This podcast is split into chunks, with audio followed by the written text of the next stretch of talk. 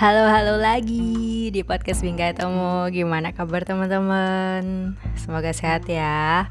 Kudain juga pokoknya itu kalian kita semua sehat-sehat baik ya. Sehat lahir dan batin.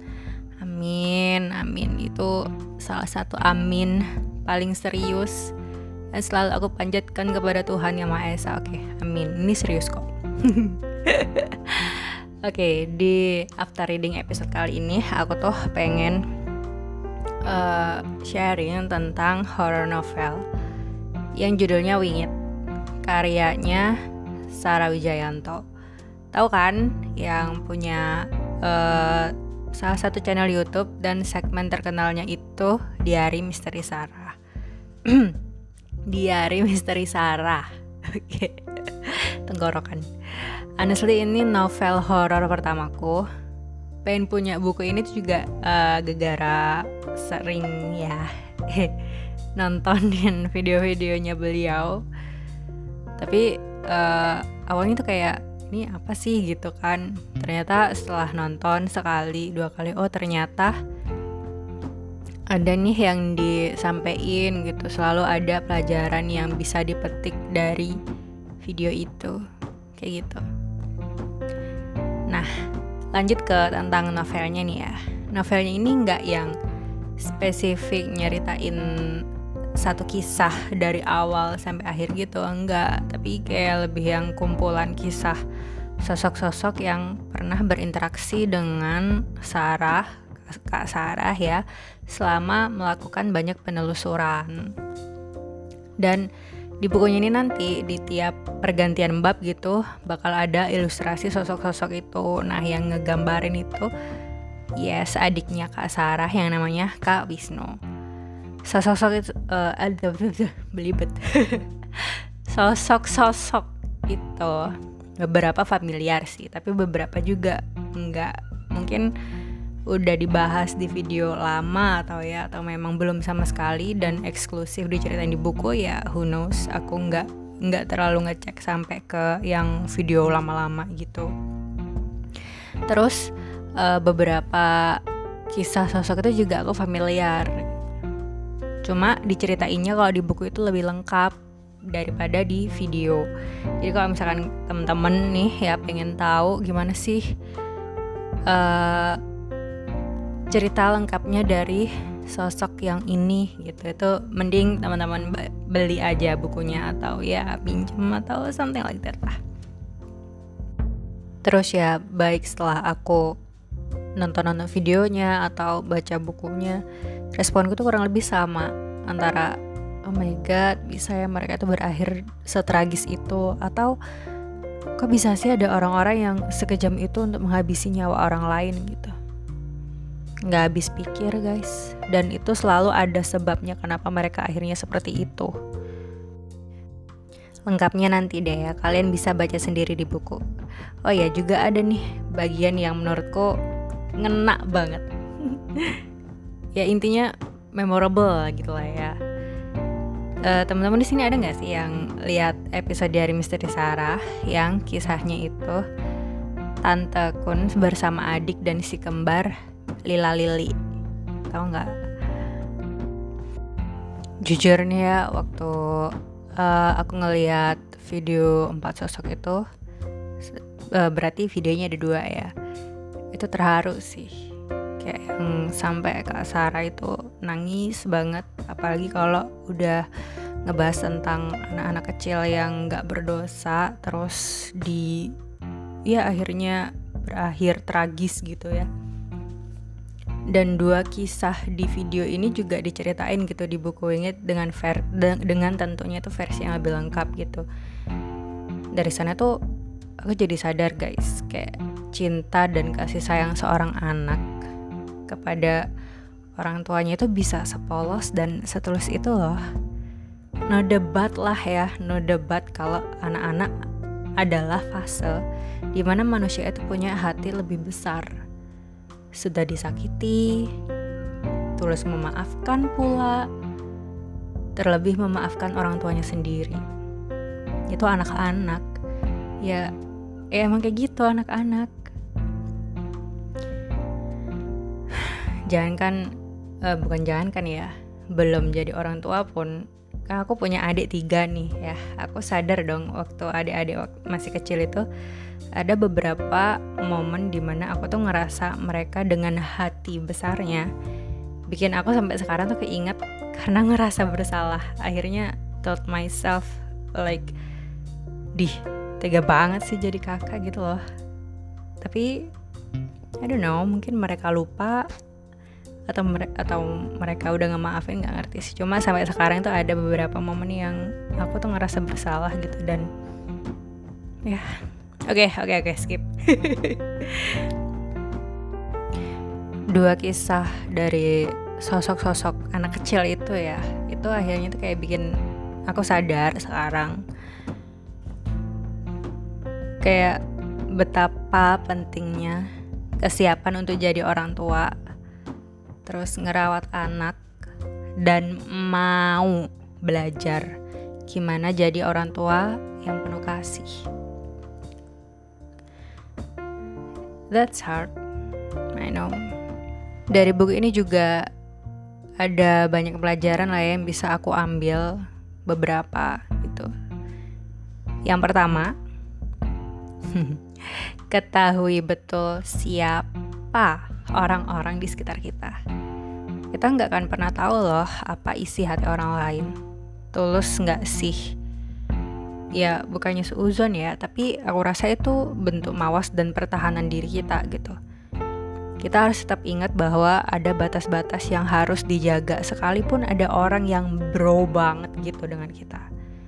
Terus yang kedua, ada kalanya ya guys, kita tuh bercerita kita butuh bercerita, ada kalanya. Ya, menceritakan hal dan perasaan negatif yang terlalu apa ya, terkungkung gitulah ya istilahnya dalam hati dan pikiran. Terus hal itu mengganggu bahkan sampai menggerogoti kemanusiaan kita sendiri.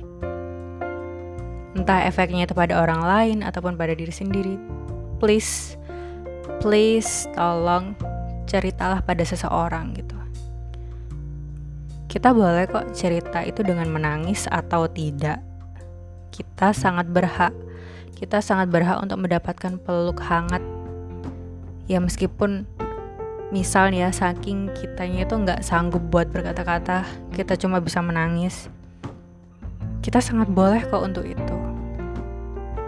Ingat guys, bahwa kita itu sebagai manusia punya teknologi super canggih bernama hati yang kuat ya Tara seolah baik-baik saja tapi juga serapuh kaca. Ya, please. Please cerita. Sekalipun gak bisa cerita, nangis pun juga gak apa-apa. Tapi seenggaknya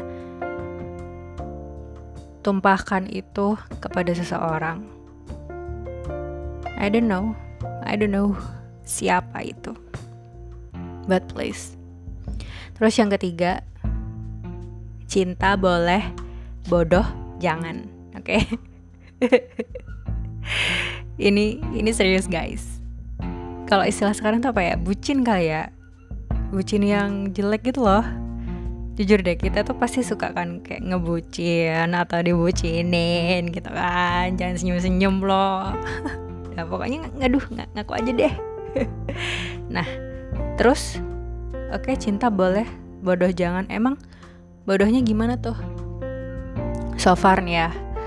So far bodohnya tuh yang jangan sampai yang kita itu diajak ke sekte sesat terus dijadiin tumbal. Duh amit-amit ya. Maksudnya gini bodoh yang sampai mengancam keberlangsungan hidup lahir batin kita terus menjauhkan diri sendiri dari keluarga terus sampai kita tuh lupa bahwa diri kita sendiri itu sebenarnya siapa. Jangan sampai jangan sampai bodoh yang seperti itu ya tapi ada nggak sih yang gimana ya teman-teman itu ada yang bilang kalau cinta kok auto bodoh gitu. Nggak nggak. Jangan kayak gitu ya guys. Tapi paham kan kalian inti maksudnya. Terus yang keempat. Please nyawa kita tuh berharga. Ini masih relate sih sama yang nomor dua tadi ya please kalau ada masalah-masalah dunia apa pun please stay alive.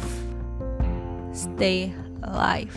Hiduplah kita nggak akan tahu di tahap setelah kematian apakah ada kesempatan kedua. Kita nggak akan pernah tahu guys. Kalaupun misal ada apakah kita itu harus cek dulu which means mati dulu gitu. Emang kita siap buat mati tahap itu tuh soalnya sudah bukan kendali kita gitu loh so please hiduplah ya intinya semoga ya semesta itu melihat niat-niat baik kita untuk memperbaiki apa-apa yang ingin kita perbaiki. Amin. Terus yang kelima, selagi hidup, gapai cita-cita atau impianmu sekarang juga. Just just do it. Just go toward it gitu loh. Karena kalau nanti masanya habis dan impian itu cuma jadi mimpi ya ya jadinya ya cuma nyesel gitu. Kisah sosok Siti yang kasih pelajaran ini di buku itu. Sering gak sih kita tuh terlalu overthinking tentang impian kita? Kayak questions too much gitu loh. Kayak gimana kalau gagal lah, hambatannya banyak lah, gak ada modal lah, dan excuse-excuse yang lainnya itu. Aku sendiri juga gimana ya? Ya aku juga kayak gitu, jujur kalau udah overthinking cuma kalau dipikir-pikir lagi kenapa sih kita tuh harus mempertanyakan kegagalan gitu loh gimana kalau pertanyaannya itu diubah jadi gimana kalau berhasil daripada gimana kalau gagal tau gak sih jadi kerasa nggak kerasa ya bedanya ya gimana kalau berhasil aku rasa itu cukup bikin perbedaan loh aku sendiri pun kalau pertanyaan itu dirubah jadi ngerasa oh kayaknya worth to try ya, worth to fight for ya, dan so on, so on, so on. Gimana kalau berhasil ya? Oke, okay, let's try. Kerasa kan ya bedanya. Terus yang keenam, untuk beberapa hal, untuk beberapa hal kita harus kurangi ekspektasi. Ya, manusia itu sempurna dengan ketidaksempurnaannya.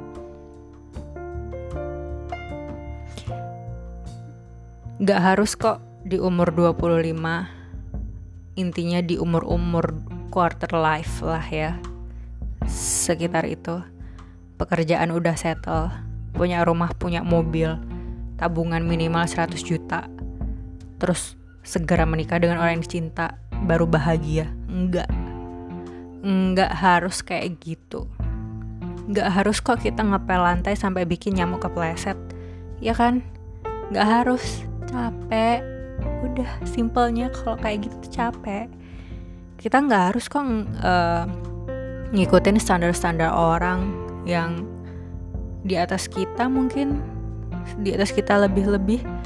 Oke okay, kalau misalkan itu dibuat motivasi tapi kalau terlalu akhirnya ngemaksain buat jadi baju kita sendiri itu yang nggak yang nggak banget gitu loh. Kita kita tiap orang itu punya standar masing-masing gitu loh. Karena ya kita punya kehidupan dan standar bahagia kita. Gitu sih itu ya yang kurang lebih enam poin yang aku dapat dari buku itu aku jadi pengen ngutip apa yang selalu Kak Sarah dan kawan-kawan itu katakan di videonya. Kami tidak memaksakan apa yang kami percaya untuk kalian percaya. Kami hanya ingin berbagi cerita. well said gak sih? Ya intinya buang buruknya, serap baiknya. Jadi, oke, okay, sekian gitu dulu ya yang pengen aku share ke teman-teman tentang buku yang berjudul Wingit ini. Send so much love to all of you guys dan semoga Semoga, semoga orang-orang yang mendahului kita diberi jalan terang dan kelapangan oleh Yang Maha Kuasa. Amin. Oke, okay, see you guys. Bye.